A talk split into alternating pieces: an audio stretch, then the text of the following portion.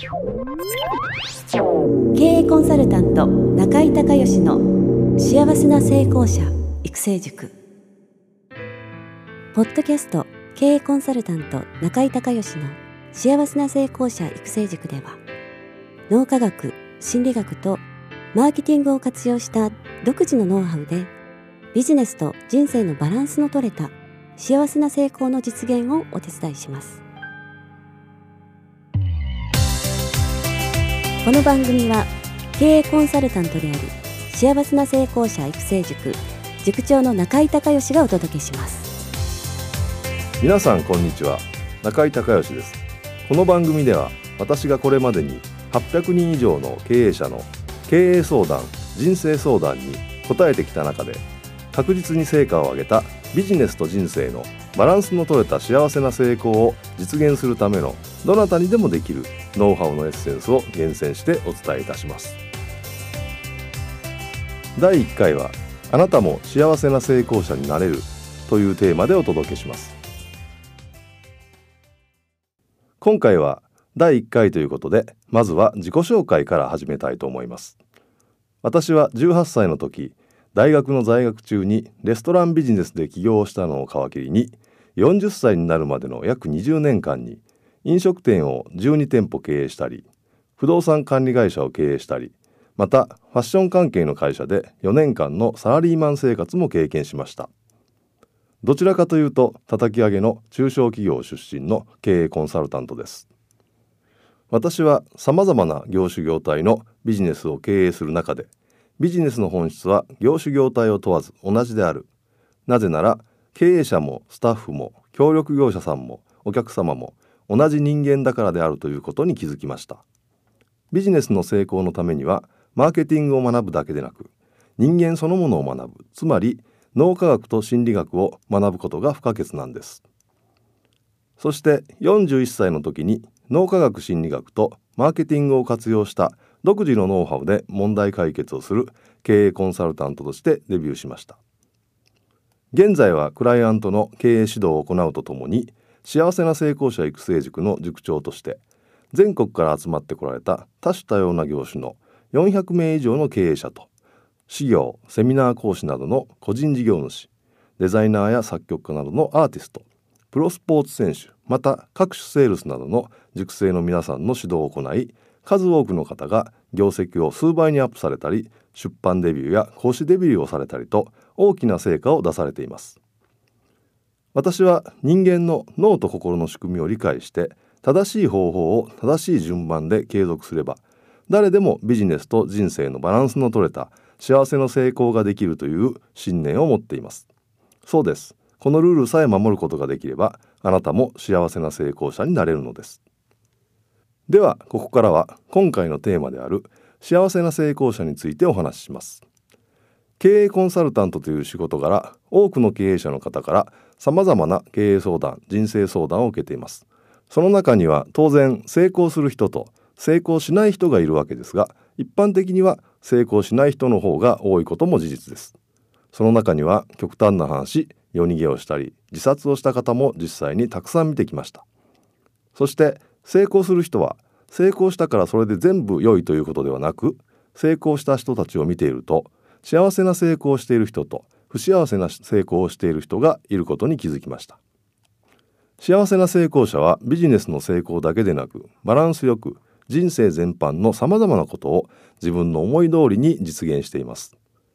一方、不幸せな成功者はビジネスではものすごく成功しているのですが、例えば健康を壊してしまうとか、人間関係がうまくいってないというようなケースが多く見られます。成功に必要な要素はいろいろあると思いますが、偏った成功をしてしまうと結果幸せな成功者にはなれないのです。このことを通して、私は経営コンサルタントの仕事をする中で、単純にビジネスだけが成功すればそれでいいというようなお手伝いの仕方は良くないのではと考えるようになりました。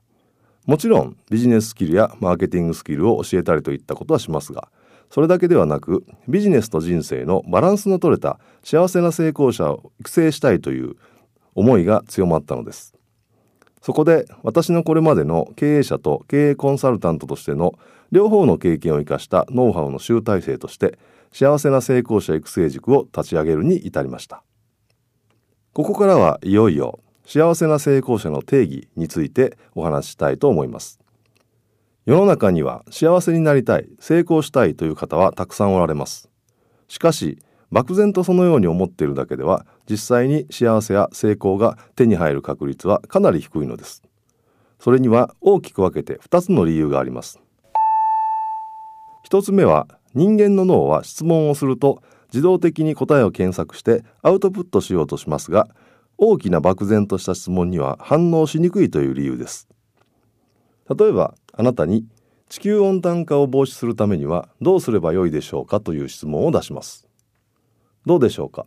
なんとなく方向性はイメージできるかもしれませんが、明確な答えを出すことは難しいでしょう。では次に、地球温暖化を防止するためにあなたが今日からできることは何ですかという質問ならどうでしょう。外食の時はマイ箸を使う、スーパーに買い物に行く時はエコバッグを持つなど、いろいろと浮かんできたのではないでしょうか。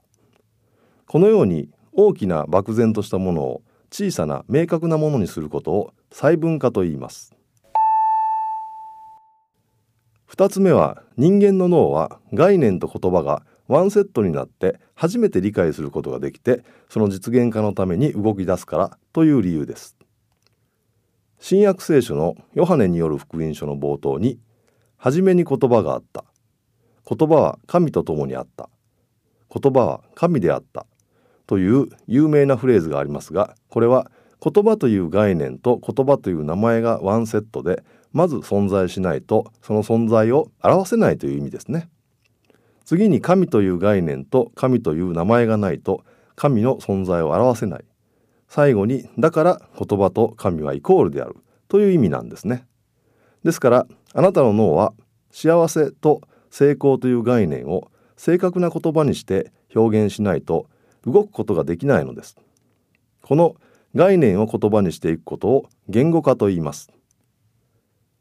あなたが幸せな成功者になるために、まずはじめに行うべきことは、あなたにとっての幸せと成功を細分化して明確に言語化することなのです。私は幸せな成功という概念をじゅっこの要素に細分化して考えています。そのじゅっことは、仕事、お金、物、体験、知性、人間関係、愛、時間、健康、自己実現です。私が考える幸せな成功とは、これらじゅっこの要素が自分の望むようにバランスよく全て手に入った状態のことです。例えば、ビジネスでものすごく大成功してたくさんお金を稼いで大豪邸に住んでいて自家用ジェット機を持っている人がいるかもしれませんが、実は気づいたら体がボロボロになっていて、ある日突然調子が悪くなってお医者さんに行ったら、がんにかかっていてもうあと半年しか生きられませんよということがあるかもしれません。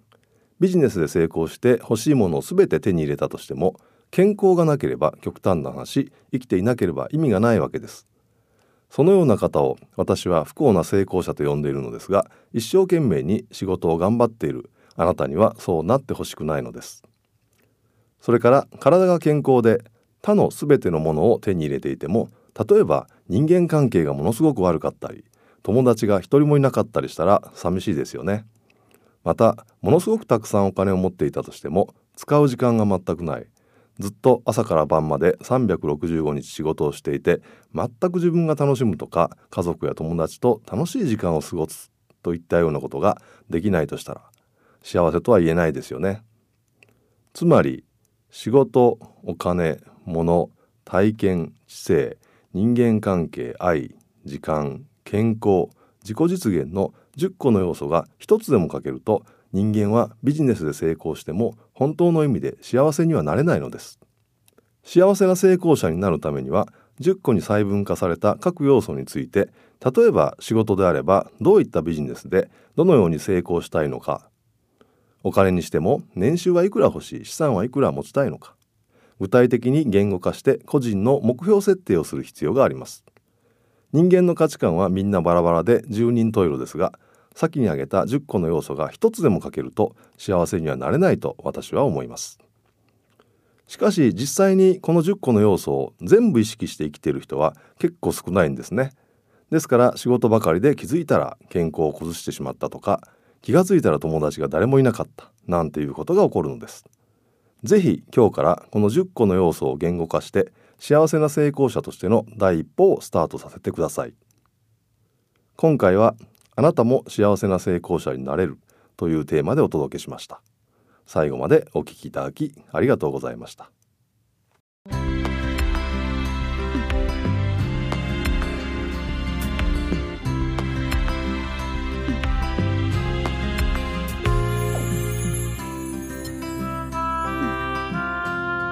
今回の番組はいかがだったでしょうか。この番組では幸せな成功者育成塾のコンテンツの中から、ビジネスと人生のバランスの取れた幸せな成功を収めるためのどなたにでもできるノウハウのエッセンスを厳選してお伝えしています。あなた自身のビジネスと人生のバランスの取れた幸せな成功のための気づきがあれば幸いです。また全国各地から約よんひゃくめいの塾生が通う幸せな成功者育成塾に関する情報はホームページをご覧ください。 ユーアールエル は エイチティーティーピーコロンスラッシュスラッシュダブリュダブリュダブリュドットエムエイチジーアイシーエルエイエムピードットシーオードットジェーピー エイチティーティーピーコロンスラッシュスラッシュダブリュダブリュダブリュドットマジックランプドットシーオードットジェーピー または中井孝義で検索してください。ではまたお耳にかかりましょう。